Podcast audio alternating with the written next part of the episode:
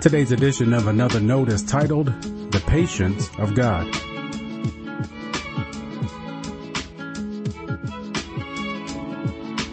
Our scripture reference today is 2 Peter chapter 3 verses 14 through 18. As always, may the Lord add his blessing to the reading and hearing of his holy word.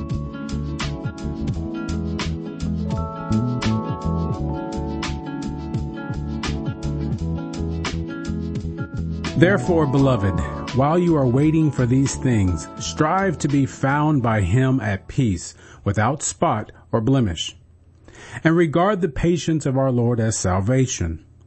So also our beloved brother Paul wrote to you according to the wisdom given him, speaking of this as he does in all his letters. There are some things in them hard to understand, which the ignorant and unstable twist to their own destruction, as they do the other scriptures. You therefore, beloved, since you are forewarned, beware that you are not carried away with the error of the lawless and lose your own stability. But grow in the grace and knowledge of our Lord and Savior Jesus Christ. To him be the glory, both now and to the day of eternity. Amen. This is the word of our Lord. Thanks be to God.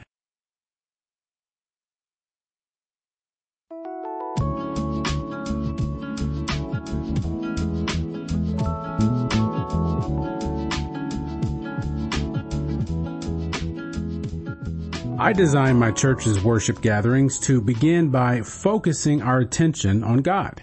Before we ask God for anything, we thank God for everything. Most times we'll use a psalm to highlight some attribute of God. After that, we'll sing to God's glory about that attribute. We'll also recognize it in prayer. Plus, it's important to remember to thank God for being God and not only for what we get out of our walk with the Lord. Today, let's consider the patience of God. That's not something we always take time to reflect on. God is patient. God is patient with us. Within the story of scripture, we see this on display. Think of the first time humanity tests God's patience. The Lord knew what the woman had done. God knew how Adam followed suit. That's who we are. God gave them a chance to own up to their shortcomings. You and I tend to be more act first and ask questions later. And that's not the image we see in Genesis 3 of our Creator. Now, there were consequences for their disobedience. The couple was expelled from the garden. And even then, we see God's patience, perhaps expressed in graciousness.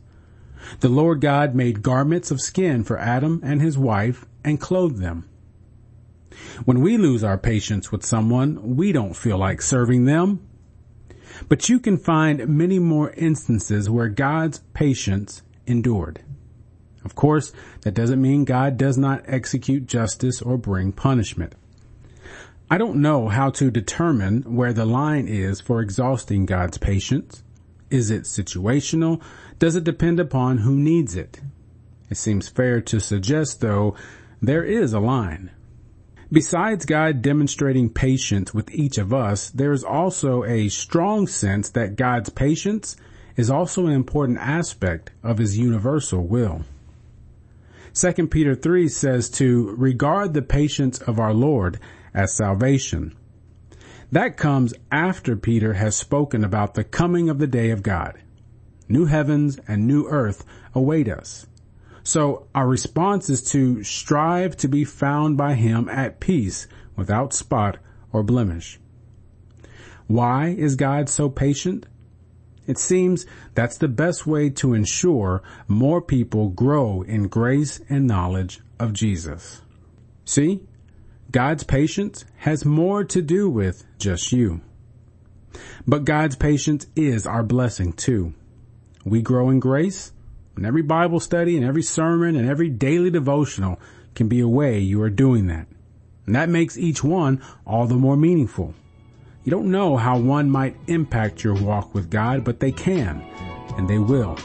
And when they do, you realize God has been patiently waiting for you to learn that lesson. Thank God. Stay blessed. Thanks for always supporting Another Note. This is our daily devotional. I'll keep writing and recording as long as you keep listening and we keep growing. If you ever find another note on iTunes or anywhere else podcasts are available, make sure to leave a review so others can join us. And the easiest way to connect with me is online at anotherjohn.com. God be with you.